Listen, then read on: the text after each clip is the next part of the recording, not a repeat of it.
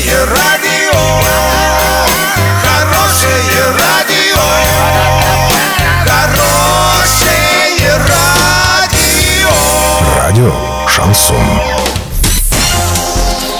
С новостями к этому часу Александра Белова. Здравствуйте. Картина дня за 30 секунд. Водопад в жилом пятиэтажном доме на улице Просвещения 57 Орска до сих пор продолжается. Названы 10 самых необычных профессий в России.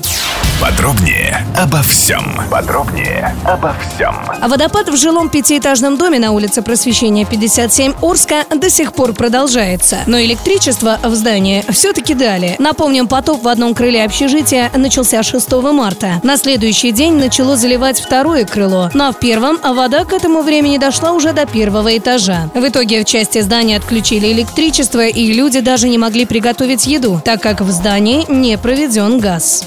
Аналитики составили рейтинг самых необычных российских профессий. Об этом сообщает газета.ру. Первое место заняли специалисты, делающие стрижки для животных. Профессионалы в этой среде получают от 60 до 120 тысяч рублей в месяц. Второе место у кавистов. Они консультируют VIP-клиентов по ассортименту элитного алкоголя. В среднем они зарабатывают от 30 до 45 тысяч рублей. На третьем месте рейтинга специалисты по программе After Effects. Они создают ролики по готовым иллюстрациям и получают за это 20 тысяч рублей.